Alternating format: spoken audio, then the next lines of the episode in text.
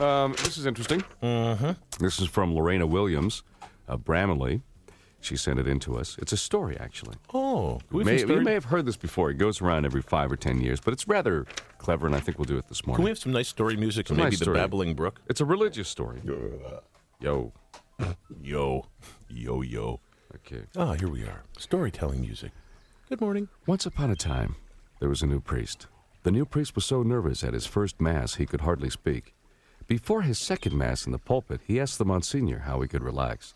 The Monsignor said, Next Sunday, Father, it may help if you put some vodka in the water pitcher.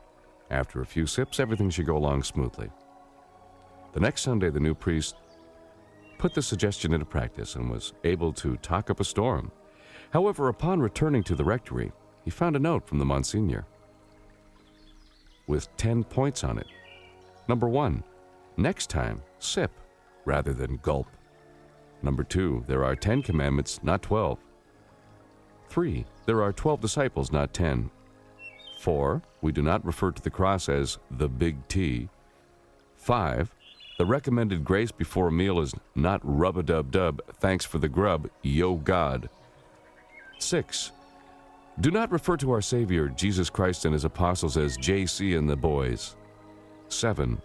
David slew Goliath. He did not kick the crap out of him. 8.